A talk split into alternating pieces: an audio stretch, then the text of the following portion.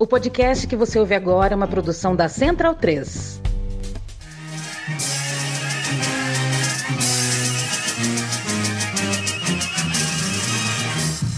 Atlético,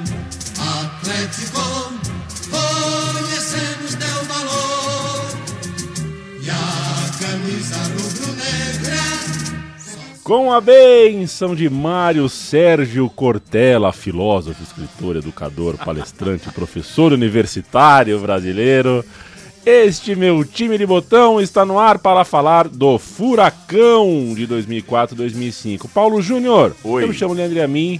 Bem-vindo, bem-vinda. Você que não nos conhece, eu me chamo Paulo Júnior, estou ao lado. Eu me chamo Leandro Amin, estou ao lado de Paulo Júnior já ah, no décimo ano, na décima temporada deste podcast, deste meu time de botão. Paulo Júnior, a gente gosta de tirar uma onda na curadoria, a gente gosta de brincar, às vezes com algumas escolhas que são que são que tem um recorte um pouco, digamos assim, disruptivo, ah, ou, ou, ou realmente eh, a gente gosta de surpreender. É, isso passa por nem sempre falar de times campeões. A gente grava isso daqui em outubro de 2022, vai pro ar também no começo de outubro de 2022. É um mês muito especial, muito caro para o torcedor do Atlético Paranaense, porque ele vai jogar no fim desse mês uma final de Libertadores. Talvez você esteja nos ouvindo já sabendo ah, que bicho que deu lá em Guayaquil, no Equador. Mas a gente vai contar a história aqui, e aí, os mais supersticiosos que nos desculpem, mas a gente vai contar com tinta de time especial, não com tinta de time zicado, né? A gente vai falar hoje do Atlético Paranaense dos vices de 2004 e 2005. Como tá você? Dari Leandro e a mim, um abraço para quem acompanha o meu time de botão. Pois é, não é não é pelo vice, é pela grandiosidade daquele período na história do Atlético. Grandiosidade essa que tá igualada, né? Nesses anos de pelo menos igualada nesses anos de 2019, 20, 21, 22, voltou a ter uma fase muito boa, uma fase de, de topo de Copa, de topo de tabela, e a gente vai lembrar um momento muito especial, talvez o, né, o grande momento que nosso ouvinte, nossa ouvinte atenta vai lembrar do Atlético Paranaense, né? Com jogadores chegando à seleção brasileira, com jogadores importantes num cenário nacional sendo contratados, sendo repatriados, jogadores muito legais vão passar pelo meu time de botão de hoje para falar de um campeonato brasileiro que foi quente até o final, né? O Campeonato Brasileiro de 2004, diferente de alguns mais recentes em que vez ou outra um time dispara e o campeonato termina um pouco morno até na disputa pelo título. Esse não, esse de 2004 foi corda esticada até o final e passar também por uma final de Libertadores muito marcante em 2005, porque era uma final brasileira, né? E a gente que vinha se acostumando a ver Boca Juniors, por exemplo, a ver grandes times do nosso continente desafiando os brasileiros naquele período, a gente se deparou com uma final ida e volta valendo Libertadores aqui mesmo no Brasil. Então são duas campanhas muito marcantes, a homenagem para grandes times do Atlético Paranaense, times esses que, né, já falamos, não bateram com o título nesses dois campeonatos principais que a gente vai falar, mas com certeza deixam boas memórias para o torcedor do Furacão e deixam boas memórias também para quem acompanha o futebol brasileiro, para o nosso fiel ouvinte do meu time de botão, lembrar um pouco dessa fase boa do Furacão.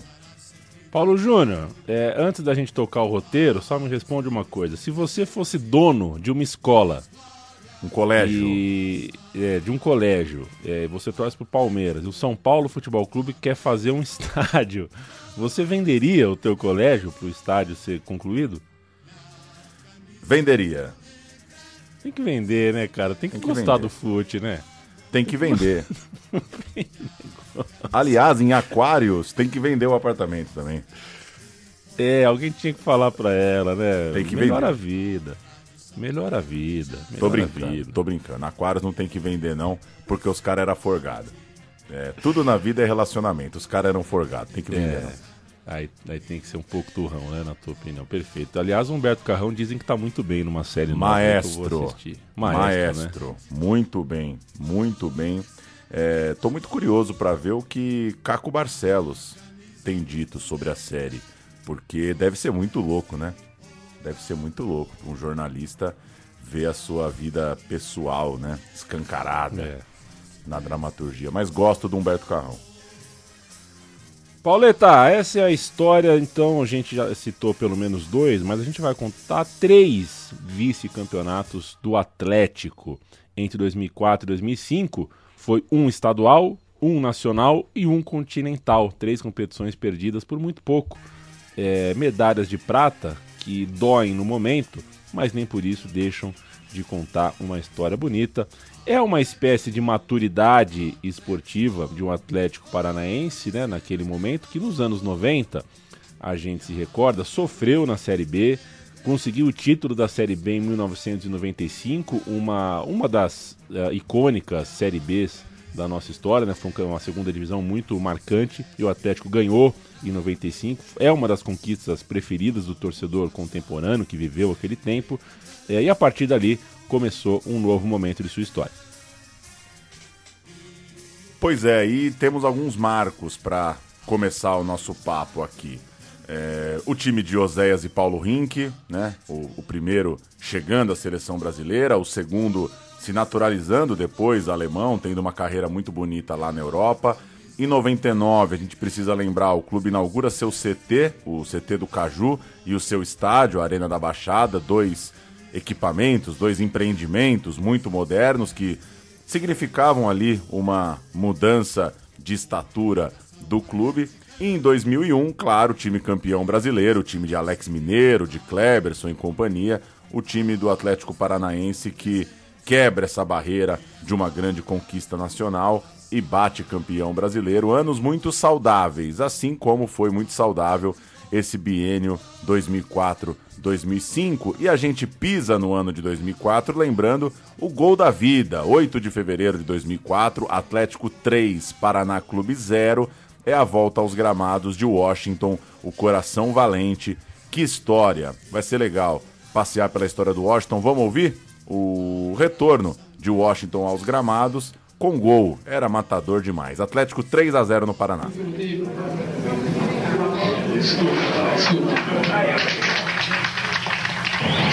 A volta de Washington Cerqueira, 28 anos aos gramados do futebol, é motivo de muito orgulho para a esposa Andréia, para a mãe Salete. Ele nos deu uma lição de vida, o Washington é uma lição de vida. Foi em novembro de 2002, quando Washington ainda jogava pelo futebol da Turquia, que ele sentiu fortes dores no peito. Matéria do coração apresentava entupimento. O atacante precisou passar por duas cirurgias e muito trabalho de recuperação. Ele não quer perder tempo. Começa a responder logo no início do clássico entre Atlético e Paraná. Ele reclama quando o juiz marca impedimento. Reclama quando Éber Roberto Lopes anula o que seria o seu primeiro gol. Sete minutos do segundo tempo. Jadson cobra falta. Washington marca 1 a 0 Atlético. A vitória do jogador já está garantida. Ele deixa o campo. Ainda comemora com os gols de Marcão e de Rena. Atlético 3 a 0. Valeu essa toda essa expectativa que eu tive, essa luta que eu tive para voltar a jogar. Acho que a primeira vitória foi essa. E graças a Deus sendo abençoado ainda com um gol, poxa, para mim foi tá sendo a maior alegria do mundo. A reportagem é da Globo e o Washington, né, Paulo? Ele teve detectado um problema cardíaco enquanto jogava na Turquia, era jogador do Fenerbahçe e sua carreira ficou em risco, naturalmente. O Atlético foi o clube que lhe abriu as portas para a retomada. É, o time tinha é, o Kleberson, que acabou vendido no meio de 2003, né? É, já com um novo sobrenome, o sobrenome Penta. É, assim como Alex Mineiro, que partiu para o México e logo retornou para o Brasil para jogar no Atlético Mineiro. A reposição, além do Washington Coração Valente, contava, entre outros nomes, com Michel Bastos, é, o zagueiro Marinho. É, deu campanha boa, apesar do trauma na decisão, deu campanha boa. E o trauma é porque o Coritiba acabou sendo campeão estadual, foi campeão paranaense após um 3 a 3 na Arena da Baixada, um jogo antológico, uma das grandes finais da história do campeonato paranaense. Tuta, o camisa 9 do Coxa, marcou duas vezes. Tuta que tinha uma história pregressa com o Furacão. É... Ele fez o gol do 2 a 2 o gol do 3 a 3 e o gol do título, né? O gol do 3 a 3 é o gol do título, o gol do tricampeonato estadual. Eu vou cantar o Atlético, o Paulo vai cantar o Curitiba. Diego, Alessandro Lopes, Rogério Correa e Igor, os três zagueiros. Fernandinho, ele mesmo, Alan Bahia, Ramalho, Jadson e Marcão. Washington e Ilan. Entraram André Luiz e Dagoberto, menino Dagoberto, técnico Mário Sérgio Pontes de Paiva, que hoje mora no céu.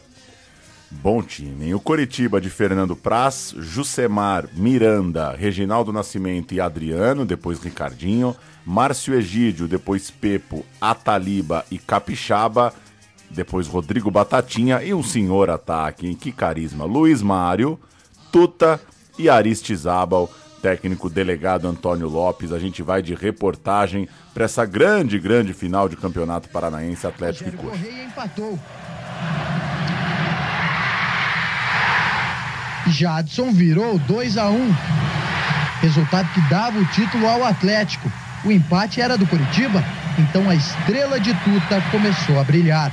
Ele fez 2 a 2 Mas no último minuto do primeiro tempo, o Igor marcou o 3 a 2 Cinco gols em 45 minutos. O que reservava o segundo tempo? Tuta reservava mais um gol. Mais uma vez ele, o do empate. Desta vez o definitivo do título. 3 a 3 e o jogo ainda teve catimba até do técnico Antônio Lopes.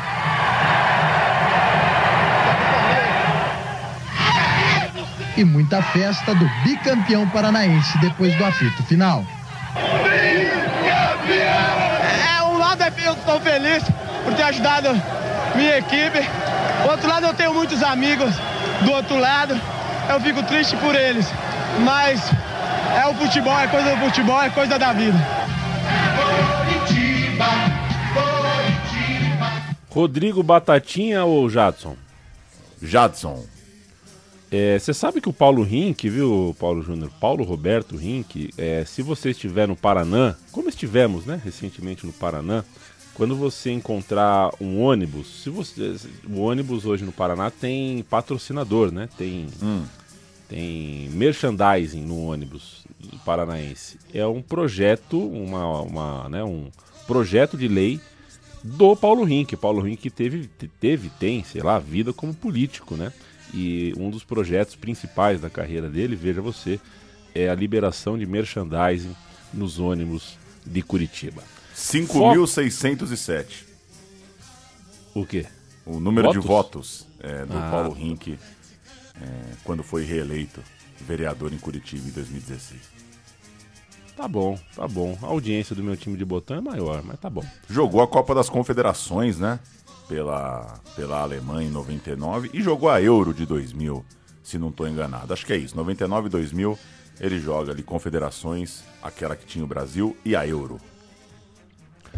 Foco na escalação do Furacão, porque tem coisa interessante aí, né? Veja que entrou o Dagoberto, ele já estava no time de cima desde 2001, pingando, inclusive na seleção de base. Dagoberto já era tratado como uma joia, e ele seria jogador-chave na campanha da- do Brasileirão, que estava por começar naquele ano de 2004. Só que ele se machucou no final daquela campanha, e quando voltou em 2005, assim que ele voltou, no jogo da sua volta, ele se, ele se lesionou outra vez, né? Então, é, você vai ouvir sobre o Dagoberto. Ele está no elenco o tempo inteiro, mas em campo, só em 2004 que a gente vai ouvir ah, ah, o nome do Dagoberto. E tem o Fernandinho também, 19 anos, já mostrando o grande jogador que ele se tornaria, cara de Copa do Mundo. É, é um jogador que jogou em várias posições ali no meio de campo, inclusive, já meio que ah, um jogador com uma inteligência acima da média. Com 20 anos, vale destaque também para o Jadson, surgia surgia bem e, e jogou bastante como titular, todos nas mãos de um bom desenvolvedor de talentos, é, pelo menos no campo da filosofia, o Mário Sérgio Pontes de Paiva, que não é o Cortella, é, era um técnico muito interessante para cuidar dessa juventude toda. mas que acabava demitido depois daquele 3 a 3 na final do estadual. A torcida quebrou o carro do Mário Sérgio na saída, tentou colocar fogo no veículo e no fim das contas ela nem sabia que o Mário Sérgio já tinha pedido demissão. É, a treta dele. É, a treta da torcida, no fim das contas, nem era com o Mário exatamente, era com o Petralha, era com a diretoria do Atlético Paranaense.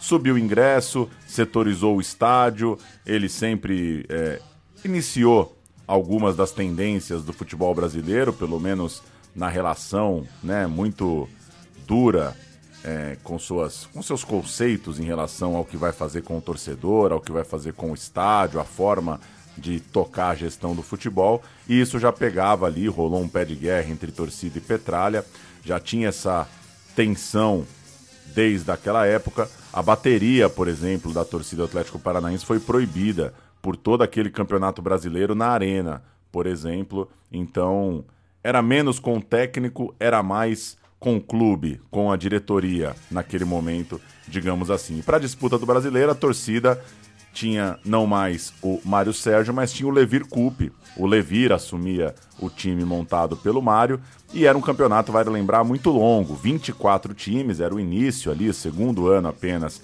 do campeonato por pontos corridos, num processo de diminuição dos times.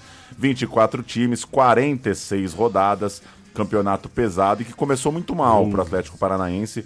Começou logo com duas derrotas: São Paulo no Morumbi e 3 a 0 para o Figueirense dentro de casa, jogando em Coritiba. Até que depois o time reagiu, conseguiu passar seis jogos sem perder. E é curioso, né, Leandro? Um campeonato de 46 rodadas essas sequências que parecem grandes são muito menores, né? Do que representam hoje num campeonato de 38 jogos.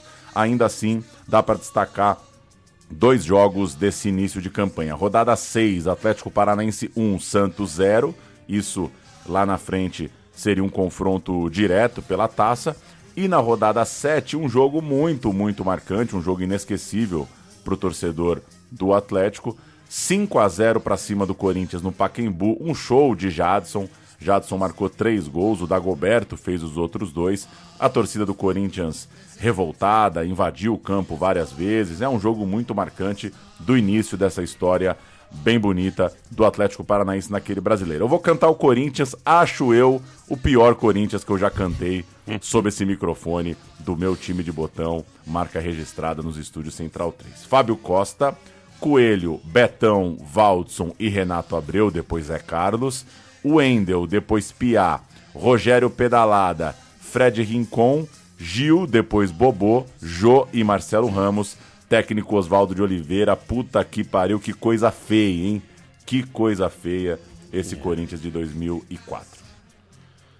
O Atlético jogou com Diego no gol, Haulen, Marinho, Fabiano, Marcão, depois Rogério Corrêa, Bruno Lança, William, Fernandinho e Jadson, uma espécie de talvez um losango no meio de campo. Depois entrou o Pingo. No ataque, Irlan, depois Denis Marque e Dagoberto, Denis Marques, que veio do Kuwait, já com a temporada em andamento, tinha acabado de chegar o técnico Leverkusen. Você sabe que nesse 5 a 0 a gente vai ouvir aqui uh, um sobe som do 5 a 0 Paulo.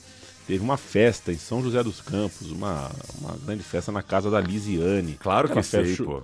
Claro que Poxa, sim. O Jadson cita a festa da, da Lisiane na comemoração do gol, né? Exatamente. Churrasco na beira da piscina, Tchacabum tocando. Já, já tinha o Tchacabum, né? Já tinha o Explosão Tchacabum, não sei o que lá. Será que já e... tinha ou ainda tinha? Porque tem que ver a, a é... contemporaneidade exata do, do Tchacabum. Tem, tem, que ver, tem que ver. O fato é que nesse, nessa tarde eu, eu beijei Carlota na boca.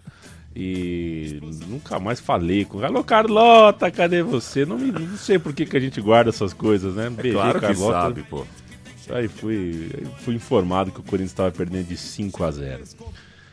Repercussão do show de Jadson no Pacaembu. A torcida do Corinthians invadiu o campo, então tem repercussão das invasões de campo e dos protestos da torcida corintiana que foi até para a casa do presidente, do Alberto do Alíbio. Foi protestar no portão do presidente. Vamos ouvir nas partidas de contra-ataque com muita objetividade. Pra minha carreira, assim, é marcante, né? Fazer três gols em cima do, do Corinthians, né? A outra mudança foi do torcedor, que até os 2 a 0 teve paciência. mas a partir daí não se conteve. Um invadiu o campo e tentou agredir o goleiro Fábio Costa. Outros dois entraram para protestar, assim como os que estavam na arquibancada e deram as costas para o campo. E após o jogo, seguiram para a casa do vice-presidente do Alibe para pedir a demissão da diretoria. A explicação não é de hoje, né? A explicação é olhar para trás, é, o que vem acontecendo com o Corinthians há, há mais de um ano. Ali, Pauleta, o Furacão era nono e o Santos o décimo oitavo colocado. É, o Santos acabaram de perder em casa por 4 a 0 para o Palmeiras. Então, ou seja, os dois times que estão brigando pela, pela né, que brigaram pelo título, um tinha vencido 5 a 0, outro perdido por 4 a 0, e aquele chacoalho, aquele 4 a 0 do Palmeiras sobre o Santos mudou muitas coisas no Peixe, que sete rodadas depois já tinha pulado de 18º para terceiro é, lugar. E o Furacão de nono tinha pulado para oitavo, ou seja, foi ultrapassado pelo Santos. Na rodada 20, um pouquinho de estrada mais para frente, o Santos meteu 6 a 0 no Paysandu, estava voando baixo, era o líder do campeonato. O Furacão patinava, estava ganhando posições a conta gotas, estava em sétimo lugar. Essa demora para reagir do Furacão pode ser entendida como uh, a demora que fez a diferença lá no final. A diferença nesse momento, depois de 20 rodadas, era de 7 pontos, mesmo com o Atlético ganhando o confronto direto do Santos. Se perde ao invés de ganhar aquele jogo, os 7 pontos iam virar 13. É, mas ainda estava longe, 7 pontos atrás não é pouca coisa. E muito se fala que nos pontos corridos você tem que ter regularidade, né? Mas olha a sequência do Atlético Paranaense, que loucura. Rodada 15, 6 a 0 no Goiás. Aí na rodada 16, toma 6 a 0 do Inter. Aí na rodada 17, mete 4 a 1 no Fluminense. Aí na 18, toma 4 a 1 do Criciúma. No jogo seguinte, faz 4 a 0 na Ponte. Ou seja, a gente pegou um recorte aí de 5 jogos para mostrar que o time deu 3 goleadas, mas tomou duas goleadas. No fim das contas, fazia 9 pontos nessa sequência, mas não é normal um time que toma 6 a 0 e 4 a 1 em coisa de uma semana brigar pelo título. Deu tempo, para esse Furacão deu tempo e no retorno começou de fato a jogar um futebol gostoso de ver, a coisa fluiu, o time estava mais engrenado, patinando menos e na só na 14 rodada do retorno é que foi perder. Então teve de fato uma segunda metade do campeonato ali muito boa. Chegava o jogo chave, rodada de número 29, Furacão e Santos, líderes empatados para jogar na Vila Belmiro. O Atlético Paranaense conseguia se estabilizar, encostar na ponta e o Atlético jamais tinha vencido um jogo dentro da Vila Belmiro. Era o jogo do campeonato àquela altura. Quem tinha laranja para vender e quem seguiria na ponta do Campeonato Brasileiro. O Santos jogou com Mauro. Regular. Regular. Flávio, regular. Bóvio, regular. Domingos, bom. André Luiz, bom. E Léo, ótimo. Zé Elias da Fiel, a essa altura regular. Fabinho, bom. Ricardinho, ótimo. E Marcinho, bom. Depois entrou o Luizinho, regular. No ataque, Basílio, o cover do Filho do Vento, bom. E o William Batoré. Hum. Hum. Regular. É, é difícil. Luiz Augusto entrou no lugar do Batoré. O técnico Vanderlei Luxemburgo. Sir. Sir Vanderlei Luxemburgo. O Atlético Paranaense visitando o Santos. Diego, Rogério Correia, Marinho e Marcão. Fernandinho, Fabiano, Alain Bahia, Jadson, Ivan. William e Washington. Técnico Levir, o burro com sorte, culpe. Esse quadro do Santos, então, recebeu o quadro do Atlético Paranaense. O jogo foi 1 a 1, ou seja, continuaram empatados na liderança e a gente ouve reportagem da Globo falando do ambiente e dos gols da partida. Duelo de líderes, a torcida do Santos espera dar uma mãozinha para agarrar os três pontos. Já do Atlético Paranaense, prefere assombrar os donos da casa, de olho na vitória. As duas equipes entram em campo sem alguns de seus ídolos. O time do Paraná não conta com Dagoberto e os Santistas, sem Robinho, David Elano, esperam mesmo assim alcançar a liderança isolada do campeonato. Mas no primeiro tempo, não adianta os torcedores torcedores santistas gritarem e nem os paranaenses apelarem para o mundo animal. Com muita marcação, sobram as faltas e os cartões amarelos. Até o técnico Levir Coupe se desentende com o árbitro Edilson Soares da Silva. No segundo tempo, eles desencantam. O zagueiro Marinho faz 1 a 0 para o Atlético Paranaense. Marcinho passa para Basílio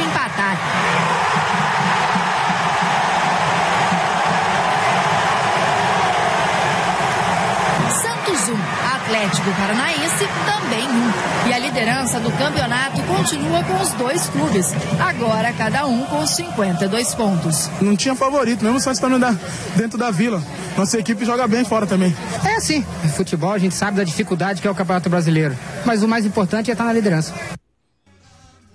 Aí virou um ponto a ponto, né, Paulo? Os dois times chegaram empatados, foram para casa empatados e o campeonato ganhou contornos de, de, de, épico. A partir desse momento, a briga pelo campeonato estava formalizada entre os Santos de Robinho e de Luxemburgo, a, até então conhecido como Senhor Pontos Corridos, né, pelo que fez no, no Cruzeiro um ano antes, é, contra esse Atlético empolgante, forte demais dentro de casa, com o Washington Coração Valente jogando como talvez nunca tenha jogado na carreira. Jogou muita bola nesse segundo semestre. Eles seguiram vencendo nas três rodadas seguintes e o Furacão virou líder na rodada 33. O Santos vacilou no Beira Rio, o Atlético ganhou do Vitória no Barradão, liderança mantida no vapor, vencendo os dois times em sprint, os dois times muito bem. E nesse período tem outro jogo muito marcante: Atlético Paranaense 5, Atlético Mineiro 0.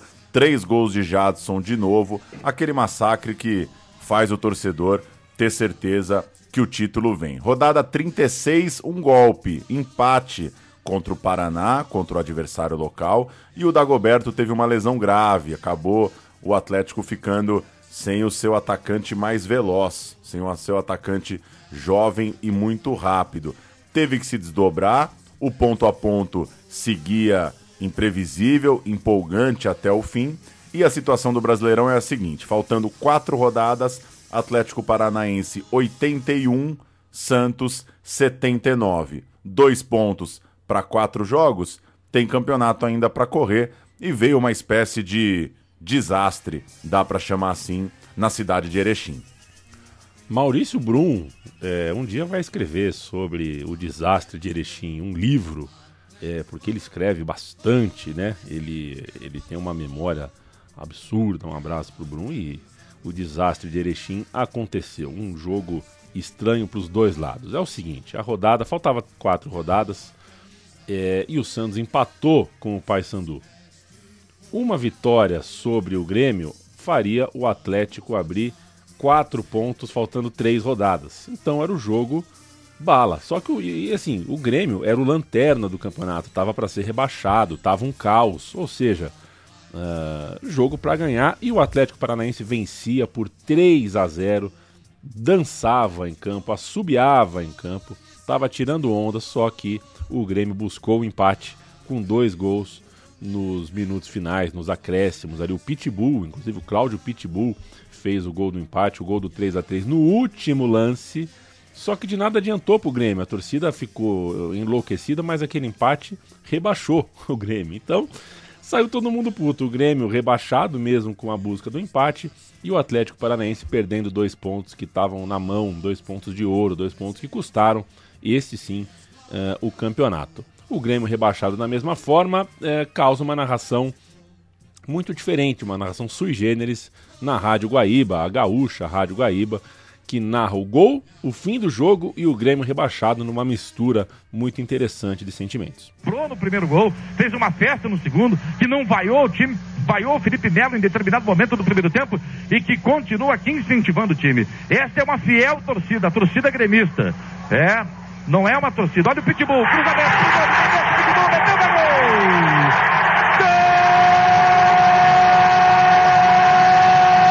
Gol do Grêmio!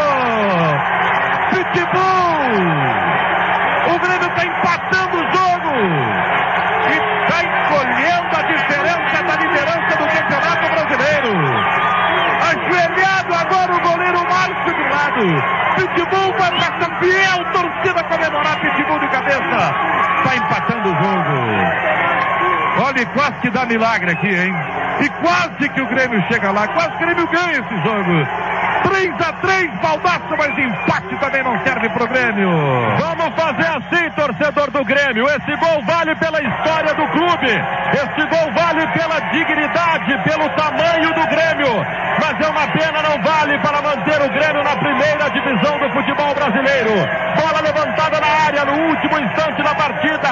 Cláudio Pitbull de cabeça colocou para o fundo da rede, empatando o jogo, mas não adianta nada, Vianney. É esse gol é resultado da vontade do Grêmio e do relaxamento do Atlético. 3 a 3 e acaba o jogo, Kleber. Terminou o jogo, 3 a 3 o Grêmio empatou no fim, a torcida comemora o empate, Kleber. O empate, de qualquer maneira, rebaixa matematicamente o Grêmio, que faltando três rodadas fica 10 pontos atrás do Paysandu, que é o vigésimo colocado. Não tem como buscar a vigésima colocação. Kleber. Em compensação, na ponta de cima muda tudo. O Atlético Paranaense agora só tem dois pontos de vantagem Olha sobre aqui, o Santos. é, su- é surrealismo porque a torcida faz a festa no estádio. Olha o goleiro Ela Marcos vibra aqui. aqui, o Grêmio está rebaixado.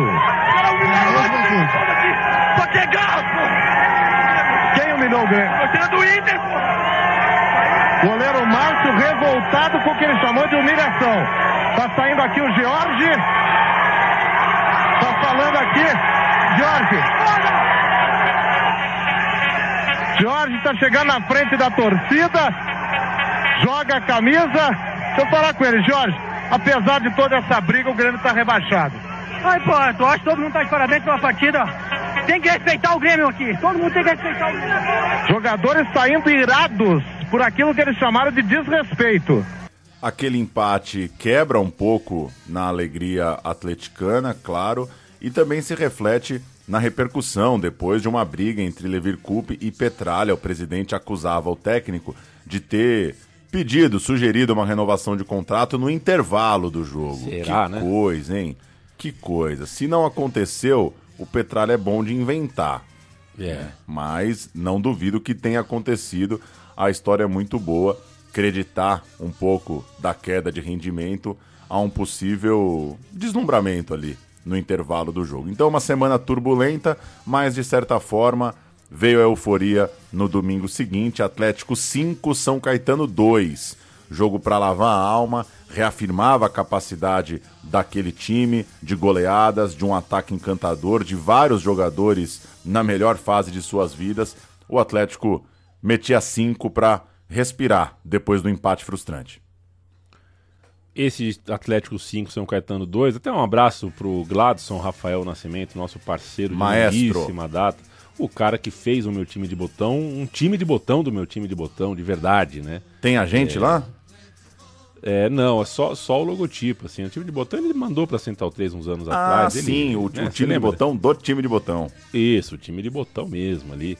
E o Gladson torce pro Furacão, é, me ajudou na feitura desse roteiro e acho que ele concorda comigo que para muitos torcedores do Atlético esse 5 a 2 é também uma espécie de auge não só emocional, porque foi um jogo que retomou a esperança grande pelo título, mas foi um auge estético assim, né? O Atlético voou nessa partida. Rádio Banda B narra o gol de Jadson, jogadaça do Denis Marques, que foi, segundo os relatos, o cara do jogo. Vamos ouvir.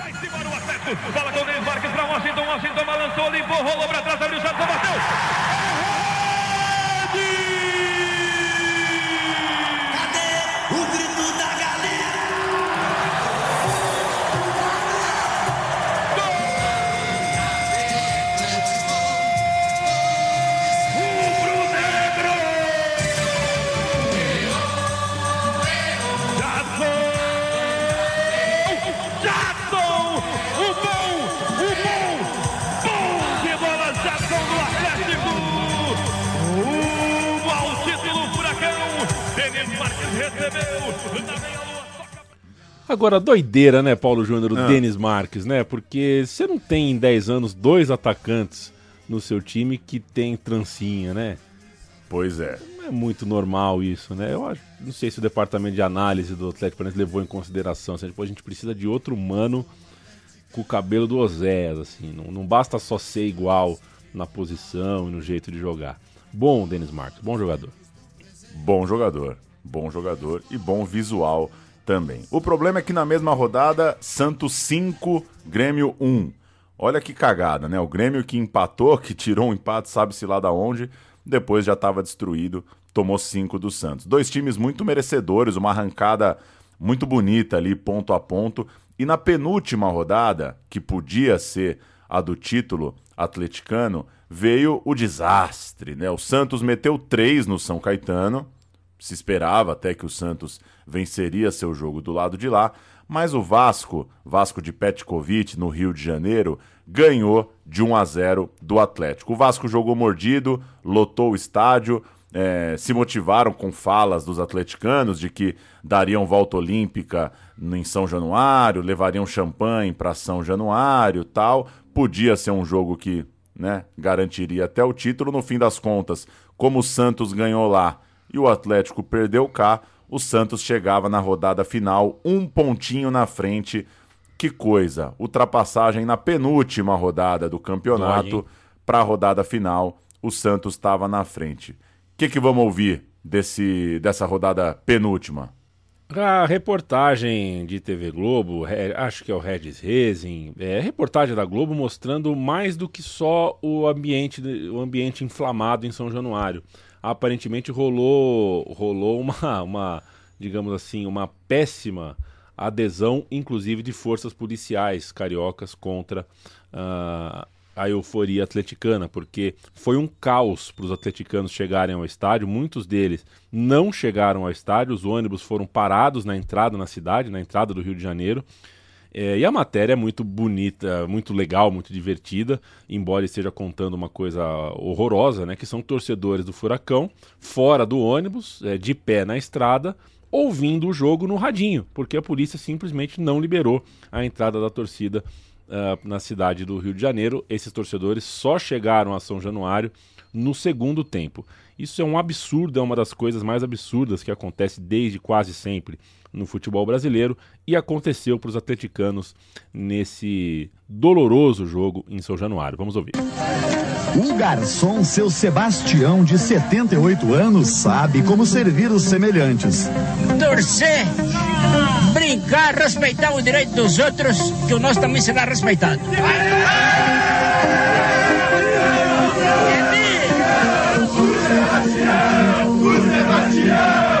Não é o caso do motorista seu Moisés, nem dos passageiros dele. Ônibus em fuga da ocorrência, do estrago que antes havia causado em outro carro, mas alcançado pelo sargento Teixeira.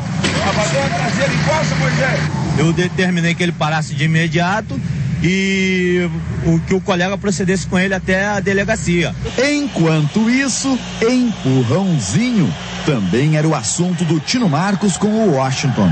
Esperava mais gente do Atlético Paranaense, o pessoal não chegou. É, de repente não chegou, esperava até mais gente, mas Para evitar confronto com os vascaínos fora do estádio antes do jogo, a Polícia Militar estacionou na Avenida Brasil os ônibus com os torcedores do Atlético Paranaense. viajamos 14 horas pra vir aqui passar uma vergonha dessa.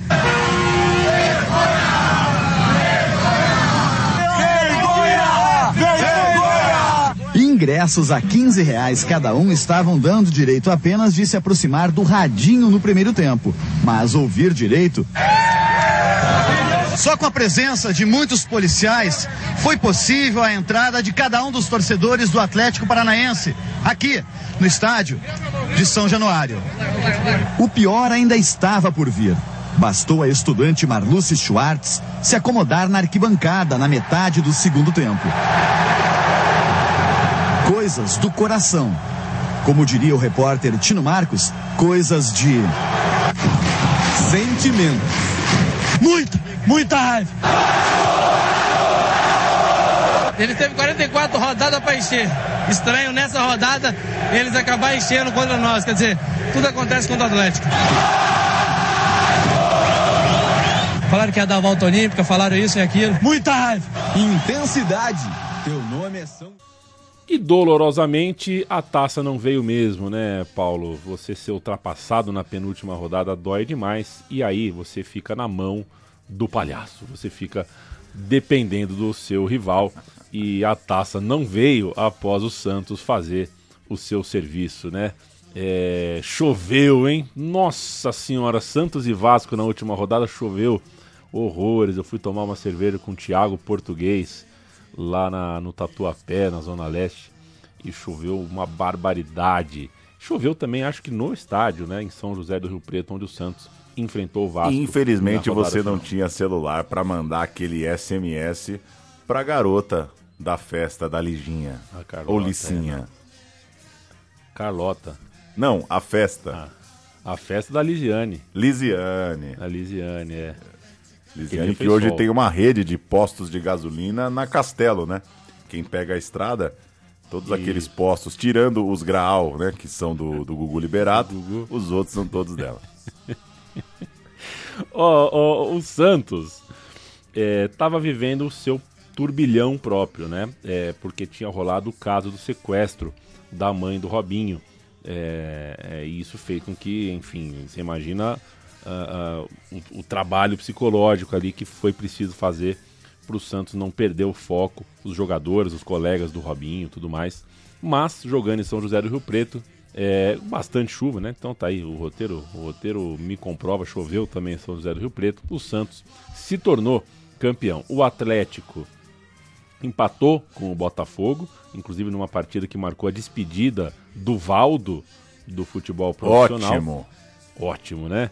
E o Fogão, com aquele empate, estava livre do rebaixamento. Foi um pontinho ganho que o torcedor do Botafogo comemorou demais. E a torcida atleticana é, acabou aplaudindo o time, né? Tem que fazer isso mesmo após o apito final, porque foi uma grande campanha. Não bateu em título, mas foi uma corrida maravilhosa contra o Santos. No fim das contas, o Washington fez 34 gols no ano, Monstro. seguido por Jadson, que fez 15, e Dagoberto, que fez 12. Eu queria fazer 34 gols no ano, vou entrar, acho que no, no futsal, para ver se eu consigo fazer 34 gols no ano.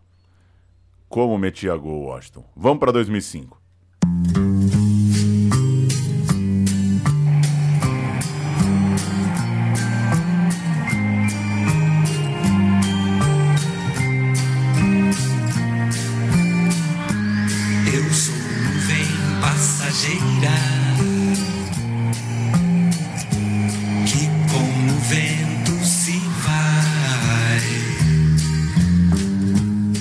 Essa canção que a gente ouve, né, Paulo, é uma gracinha, né? Hermes Aquino, Nuvem Passageira, gosto dessa música e ela marcou para quem viveu aquela época e gostava das televisões, né, os programas de debate na televisão. Tava na, na, na moda os programas mais engraçadões, era o começo dessa desconstrução, né? Programas um pouco um tom acima na gracinha tal. E o Paulo, Paulo Roberto, o Morsa, né? Esqueci o nome completo dele, mas Paulo Roberto Martins. Martins. Ele Tá, que é o inventor dos conceitos, né? Que eu reproduzo. Exatamente. O, o, o, o Morsa, naquele momento, né, ele se achou naquele modelo de programa televisivo sendo um representante personagem. Ele era um pouco burlesco, né? E torcedor Um do pouco. Santos. Um pouco. E um torcedor declarado do Santos. E ele disse que o Atlético Paranaense era uma nuvem passageira. Ao longo do ano de 2005, a cada vez que o Atlético passava de fase na Libertadores, essa música virava um hino do atleticano, tocava na TV, né, o Nuvem Passageira, que no fim das contas não passava tão passageiramente assim não, ficava a nuvem chamada Atlético, a nuvem que mais parecia um furacão. É, vamos para 2005, Paulinho. Você sabia que no link que você usou no roteiro, nuvem Hum. passageira, né? Tá com 2 milhões 433 mil views. E o cara que subiu a música botou a letra em inglês. I am certo, né? passing cloud. É, tem a música em inglês. E o primeiro comentário do YouTube que ele fixou é, um comentário do Alexandre Moreno, nosso ouvinte também, lá de Cascavel. Ele diz o seguinte: é uma música reflexiva que nos leva a pensar no quanto somos insignificantes, pois nossas vidas são como o vapor de uma panela ao fogo quando é destampada. É simplesmente passageira. Por isso, de nada nos vale o orgulho, a soberba, a inveja e as vaidades desta vida. Por isso, devemos valorizar o nosso maior patrimônio e riqueza, que é a família. Por isso, devemos fazer o bem a todos e preservar boas amizades. É isso que essa canção me faz pensar e sentir. O comentário do Alexandre Moreno, comentário feito há quatro anos, tem 1.100 curtidas, 129 replies. Você comenta no YouTube, Leandro? Não, não? Acho, eu devo ter feito uma vez na vida É. ou duas. Uma coisa que eu tenho gostado muito de fazer é escrever críticas no Google Maps. Assim, Ah, vou, numa, é vou numa papelaria, por exemplo. Aí é boa a papelaria, escrevo lá no Google Maps, puta papelaria. Um dia o cara tá procurando papelaria, ele vê lá, né? Ele vê Ah, lá que, é. que alguém já, já recomendou. É, pode seguir, desculpa diferença. pelo, desculpa pelo, pelo parênteses. Não, imagina. E um abraço pro dono do, do Papa Letras, lá em Maceió, que é uma papelaria e lanchonete. Maravilhoso. Você pode pedir o seu Xerox é, e o X-Salada ao mesmo tempo. Leverkusen estava desgastado não com os resultados. O Liverpool, Liverpool acabou bem o ano com o Furacão, mas estava desgastado porque conviver com o Petralha é difícil, aquela história da renovação de contrato, né? Aí ele se mandou, acabou o ano ele foi embora. E o Jadson também foi vendido, foi embora, foi vendido, estava começando a sua nova vida na Ucrânia, onde virou um mito. Também se foi o Washington, partiu para o Japão, o, Washington Coração Valente. Ou seja, você perder o técnico, o 9 e o 10 de um ano para o outro, é outro Atlético, né? É outro Atlético. Entre outros jogadores, né? O Fabiano foi embora também, é, da, da defensor. O Dagoberto seguia machucado. Ou seja, o Furacão teve que montar um outro time com outro técnico para 2005 para se manter no nível alto mostrado em 2004. Cara, que loucura. Eu abri o Instagram do Denis Marques. Ele postou semana passada os gols contra o São Caetano. Vai ver, ele posta sempre, né? Ou e eu tô achando que é uma que é uma coincidência. E esse novo time começa com Aloísio Chulapa, ex-jogador do Paris Saint-Germain. Aloísio estava na Rússia e foi chamado para a vaga do Washington Coração Valente. Outro centroavante, de bom pivô, de boa presença de área, faz todo sentido, né?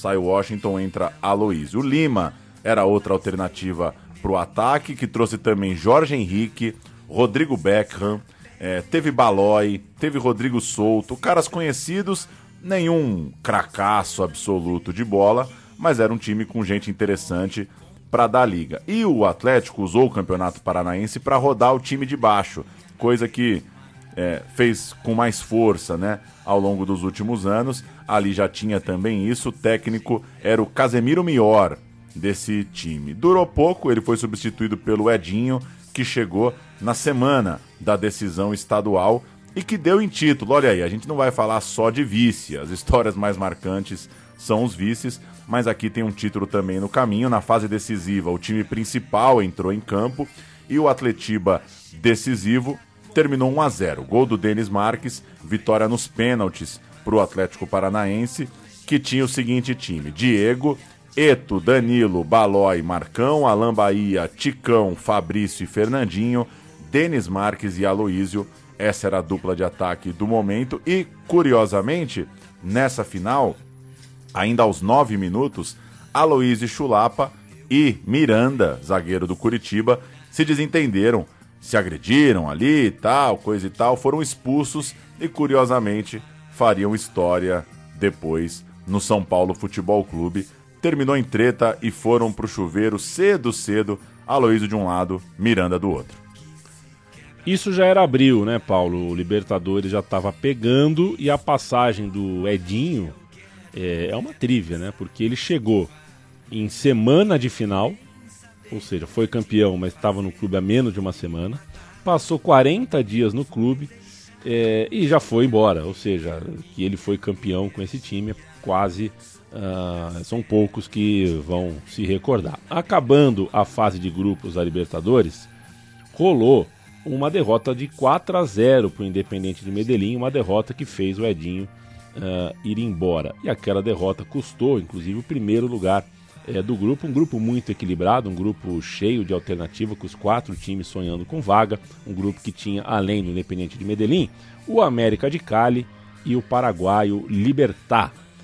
Independiente 10, Furacão 10, América 9 e Libertar 6. Isso depois de quatro rodadas. E na rodada 5, rolou no Paraguai vitória do Furacão, Libertar 1, Furacão 2. Um jogo icônico para o torcedor, os dois times com um a menos desde o primeiro tempo.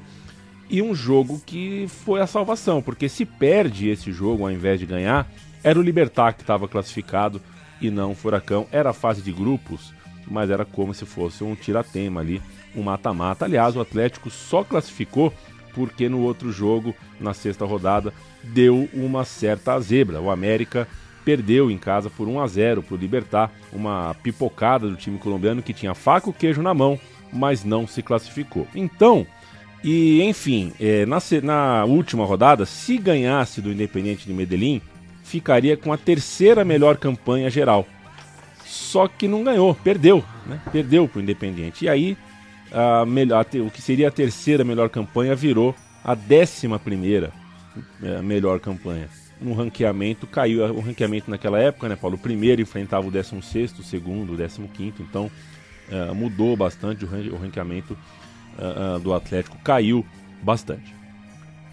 E aí surgiu Borba Filho, um desses, essa aqui você adora, né? Um desses FGTS de 100 anos, ele que iniciou o mata-mata coube ao Furacão enfrentar o Cerro Portenho, decidindo fora de casa na ida 2 a 1, gols de Lima e Léo.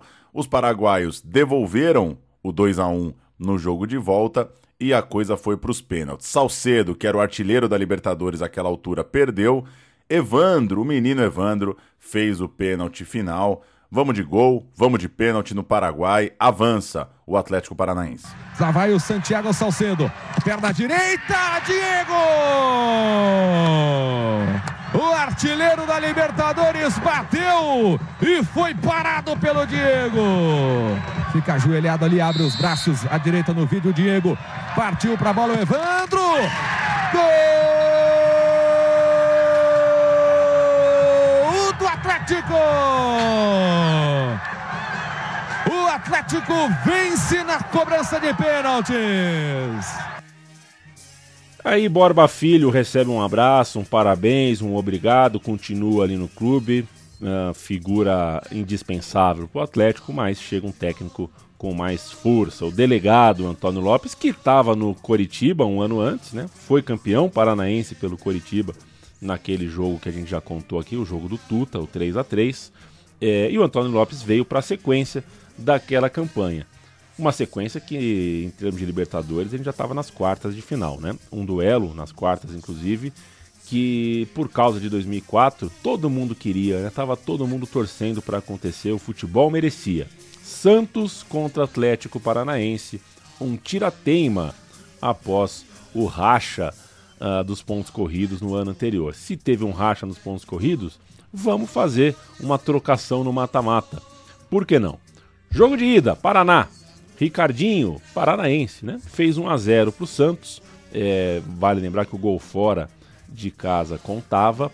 O Furacão empatou. Vale lembrar também que o gol fora nunca valeu dois. Nunca valeu dois, vale dois se é. É, os times estão né? Se, se, se, não é que vale dois, né? Você empatou. É, nunca vale nunca dois. Nunca vale dois.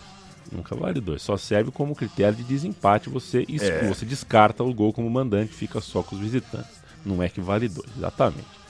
Uh, o Furacão empatou o jogo, mas perdeu o Alan Bahia, expulso aos 26 do primeiro tempo. Então empurrou, uh, uh, empurrou o caminhão na ladeira. E o Marcão, mesmo com um a menos, virou o jogo para o Atlético, numa falha do goleiro Enal. Ô, oh, Enal!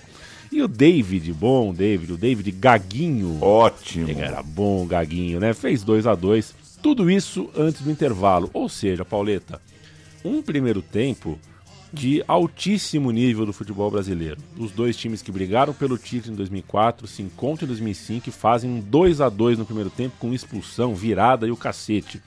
Histórico, fantástico. No segundo tempo, o jogo um pouquinho mais frio, porque o Furacão com um a menos para não cansar, para não perder uh, as pernas, fechou um pouquinho mais o jogo e o Peixe jogou fora muitas chances de gol, tava com um a mais. É, e aí, Pauleta, aí acontece aquela coisa de louco, né? Lima é o cara que faz o gol da vitória. O Lima apareceu muito bem na Libertadores. O Atlético ganha por 3 a 2 Gol do Lima com um a menos. O Furacão leva essa, Pauleta. E a gente vai para o jogo de volta. Santos e Atlético Paranaense.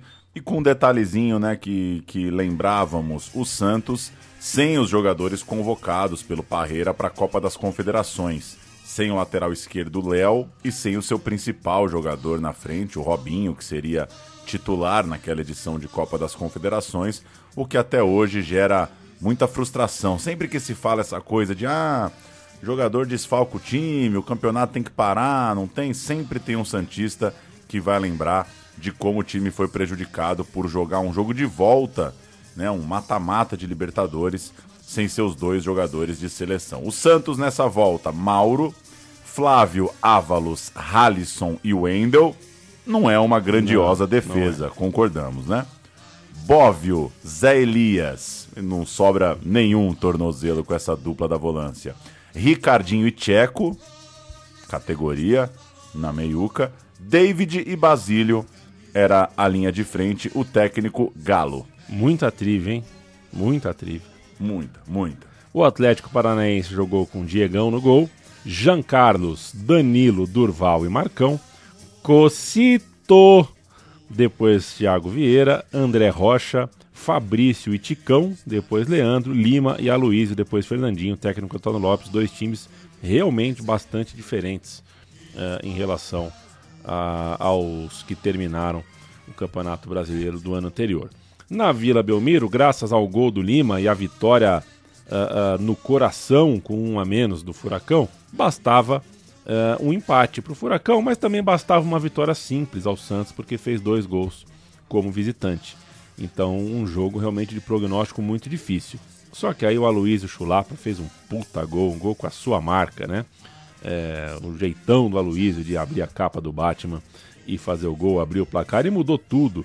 É, mudou todo o ambiente na Vila Belmiro.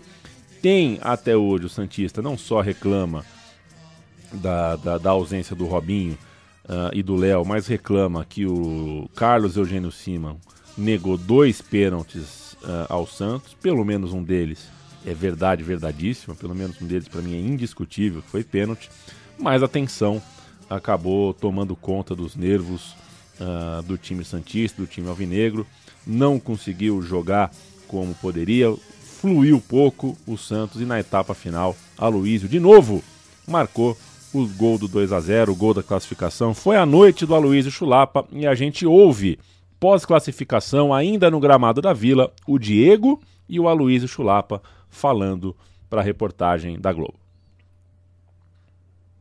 Rocha, no gramado da Vila. Eu estou aqui ao lado do herói do jogo, Aloysio. Não tinha feito gol na Libertadores, agora classificando o Atlético. E vem o Guadalajara. Com certeza, dois gols importantes aí, mas eu acho que quem ganhou foi o grupo, né? Acho que é coletivo. Acho que o time está de parabéns pela essa partida. Ganhar aqui na Vila Belmiro não é fácil, né? Mas da equipe como o Santos. Mas o, o grupo está de parabéns porque correu, lutou até o final. E quem teve uma participação muito grande nesse jogo de hoje foi o professor Antônio Lopes e toda a sua comissão técnica.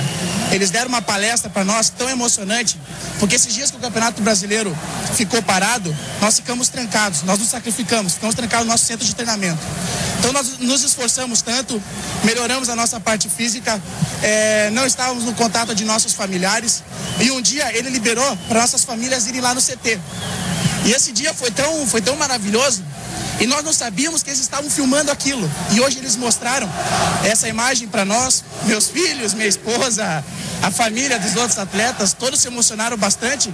E o que todo mundo queria naquele momento era entrar dentro de campo. E foi o que aconteceu. Todos entraram dentro de campo e deram a vida e conseguimos um grande resultado. Vem a semifinal inédita, grandiosa contra o tradicional Chivas Guadalajara e um passeio no Paraná. O Atlético fez 3 a 0 para cima dos mexicanos, que apelaram, até perderam a linha. Foi um totó, gols de Aloísio, Fernandinho e Fabrício. A gente ouve também grande, grande jogo desse time, semifinal, jogo de ida. Jean Carlos voltou a jogada. Saiu o cruzamento pro Aloysio, não há impedimento. Aloysio! Gol!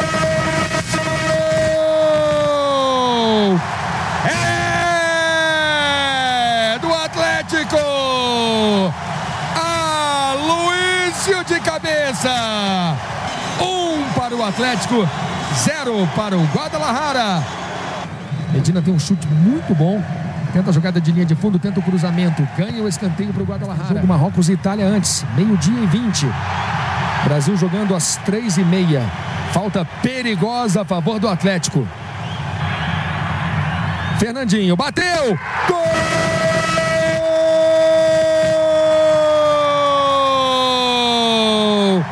É do Atlético! Fernandinho! Atlético 2, Guadalajara 0. Esse é Fabrício, dominou, bateu pro gol! Gol! É do Atlético Paranaense. Fabrício!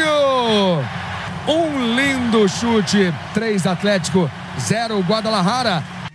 E a volta acabou 2 a 2 né, Paulo? Teve uma pressão porque os mexicanos fizeram 1 a 0, saíram na frente. Aí dá aquele dá aquele climão. Mas o Lima, que estava encantado no começo do segundo tempo, empatou o jogo, logo depois virou o jogo e esses dois gols uh, carimbaram o Atlético Paranaense na final da Taça Santander Libertadores, como era conhecida na época. E aí uma história que todo mundo vai se lembrar, o regulamento exigia 40 mil lugares para os estádios da final e a Arena da Baixada não oferecia isso. O Coritiba não topou alugar o Couto Pereira. A Comebol não quis saber daquela história de arquibancadas tubulares, né, de uma coisa provisória na Arena da Baixada, mesmo o Corpo de Bombeiros dando ok. E o Furacão não tinha lugar para jogar em Curitiba. Ferrou, teve que escolher algum lugar fora da cidade e foi pro Beira Rio. Mas antes, meteu o louco. Você quer ler essa ler. frase reproduzida do Pelé.net? Pelé.net. Tivemos isso, né? O Pelé Tivemos. processou, será, o pessoal do Pelé.net? Não sei, ou tava por trás. É, ou tava por trás. Abre aspas para a reportagem do Pelé.net.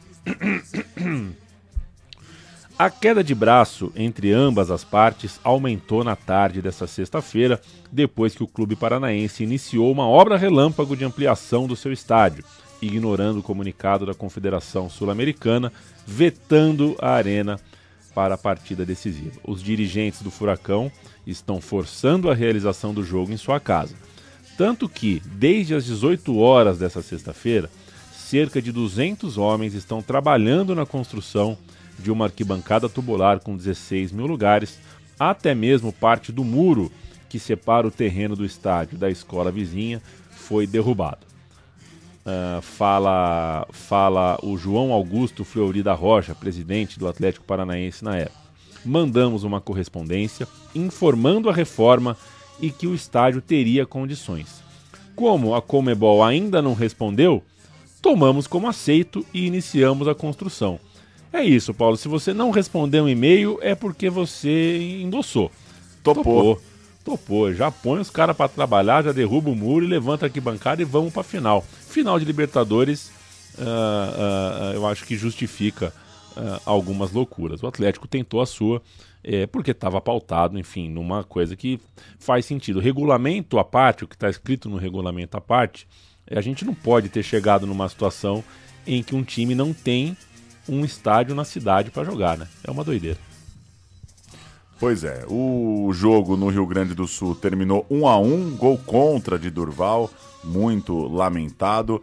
Um jogo, claro, muito melhor para o time paulista. Tinha a volta na sua casa para tentar ser tricampeão da América e venceu com muita força, né, com muita soberania, 4 a 0 em plena final para o São Paulo. São Paulo de Rogério Ceni, Fabão, Lugano e Alex, Cicinho, Mineiro, Josué, Danilo e Júnior, Amoroso e Luizão, timaço, aço, aço. Entraram ainda Fábio Santos, Diego Tardelli e Souza, time esse que começou a campanha com Leão, àquela altura já era treinado por Paulo Autuori. O Furacão jogou com Diego, Jean Carlos, Danilo, Durval e Marcão, Cocito, André Rocha, Evandro e Fabrício, Lima e Aloísio, entraram Fernandinho, Alain Bahia e Rodrigo, que se não estou enganado é o Rodrigo Beckham, posso estar enganado. É, vai dar para dizer que o Furacão teve um pênalti antes do intervalo, era para ir, né, se converte o pênalti, vai para um vai pro, pro, pro vestiário com um a um. Isso poderia mudar o ambiente do jogo, né? Seria outra final. Só que o Fabrício chutou o pênalti na trave, o Rogério Ceni comeu a mente do rapaz, a bola bateu na trave. E veja você, né? O Fabrício, pô, quem é esse Fabrício? Menino de tudo, tal. Ele nas oitavas de final, lá no Paraguai, ele bateu o pênalti com cavadinha no meio do gol. É, ou seja, o cara tinha confiança, ele sabia bater.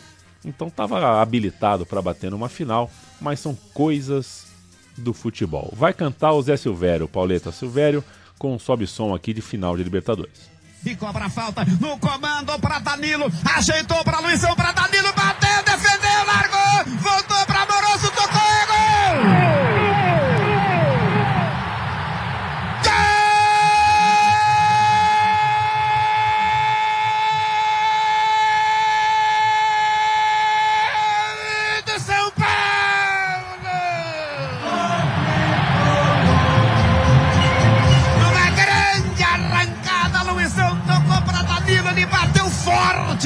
Diego defendeu, largou, tentou pegar o rebate de novo. Danilo dividiu com a zaga, a bola sobrou pelo alto, cortando na banca do gol. Chegou amoroso, tocou de cabeça e botou no fundo do gol do Atlético.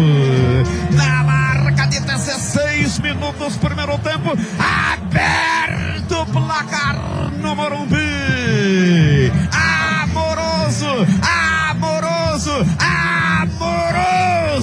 Camisa 9. São Paulo 1, Atlético do Paraná 0. Tá lá, digo. E termina o sonho da Libertadores. Àquela altura, o São Paulo visitaria o Atlético ainda no início do Brasileirão e poucas vezes a Arena da Baixada teve tão alucinada, né? Tava numa ira, ainda tava mordida também por não ter podido jogar lá a final contra o São Paulo.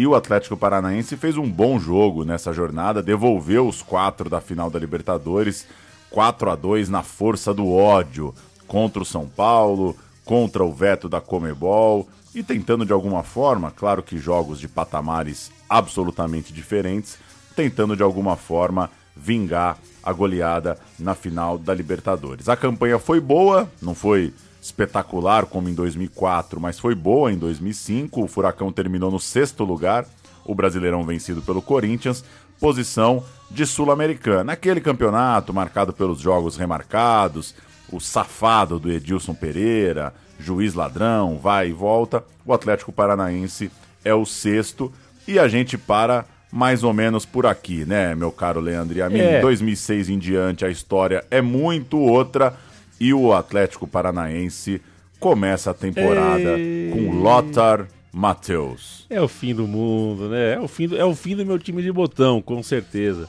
Mas depois de um biênio maravilhoso desse, aí o, aí o Petralha passou do ponto, né? Ele se passou, né? Fala, Agora, agora meu time, agora meu time é de outro patamar, eu vou, eu vou pras cabeças, eu vou com Lothar Matheus. Vamos fazer um sobe-som da chegada do Lothar Matheus no CT do Caju. Lotar Matheus é notícia no mundo. Aqui, equipes de TV, rádio, jornal, alemãs e brasileiras acompanharam de perto a apresentação oficial do novo técnico do Atlético Paranaense. Na língua da terra natal, ele disse estar muito alegre, que tem noção da tarefa que vai assumir e da expectativa de todos. Por isso, vai se dedicar 100%. Lothar Matheus falou que está ansioso para efetivamente comandar o time do Atlético, mas que para chegar a conhecer bem os jogadores e seus adversários, ainda vai precisar de algumas semanas. Uma das grandes histórias que não aconteceram no futebol brasileiro é essa, né? Lothar Matthaus no Furacão, a família torcendo o nariz. muita gente ao redor do Matheus devia estar dizendo, velho, você tem certeza? Faz todo sentido para você, você não sabe uma palavra de português, você vai mesmo nessa? Enfim, não rolou. Embora seja uma grande cabeça do futebol, claro, mas não rolou. 2006 teve ainda o caso da Goberto, né, que foi uma grande polêmica, ele não renovou com o Furacão, acabou vazando de graça, foi parar no São Paulo, é, não, não saiu do jeito mais amigável. Teve o Givanildo como técnico, teve Vadão de volta para tentar reviver o campeonato de 2001. Teve o goleiro Navarro Montoya, chegando com 39 anos. Não teve a Luísa Chulapa, que foi. É, ele foi jogar o Mundial de Clubes pelo São Paulo por empréstimo de três meses, mas acabou ficando em definitivo. Teve o Paulo Rink voltando veterano. Teve outra história. E uma história, Paulo Júnior, é sempre seguida de outra história, que é seguida de outra história. E de história em história, a gente está aqui no fim de 2002, na expectativa de assistir um prodígio, um moleque endiabrado, impertinente, folgado, chamado Vitor Roque. O menino que dá choque. Fantástico, Vitor Roque. O Atlético Paranaense pode até não ganhar a Libertadores, mas conseguiu uh, uh, construir uma história de mitologia e trazer um Felipão que chegou para não ser técnico, mais para ser, né? Chegou, não era para ser, mas já sendo e foi e ficou. E o Furacão tá aí eliminando uh, o atual bicampeão na semifinal e passando das oitavas de final e das quartas de final com gols uh, agônicos no final da partida, nos, nos, finais das partidas, ou seja, uma campanha muito saborosa do Atlético Paranaense em 2022 que a gente conta algum dia desse. Vitor Roque, que nasceu em fevereiro de 2005, então era um pequeno. um bichinho vomitando ali, né? Quando, quando o Atlético Paranaense vivia a sua outra final de Libertadores. Era um ser vivo de nem seis um meses. bichinho vomitando. E também não pôde ver, não pôde ver porque não era nascido, em junho de 2000, Eurocopa, Lothar Matheus de líbero com a 10, Paulo Rink de atacante com a 11, a vexatória campanha da Alemanha naquela Euro. Eu abri aqui para lembrar, né? Não lembrava isso direito, falei, vou olhar para não falar besteira, mas jogaram juntos. Lothar Matheus e Paulo Rink jogaram juntos na seleção da Alemanha, dois anos antes de nascer o Vitor Roque apoia.se barra central 3, financiamento coletivo da casa. A gente te agradece demais por você ter passado uma hora e pouco na nossa companhia.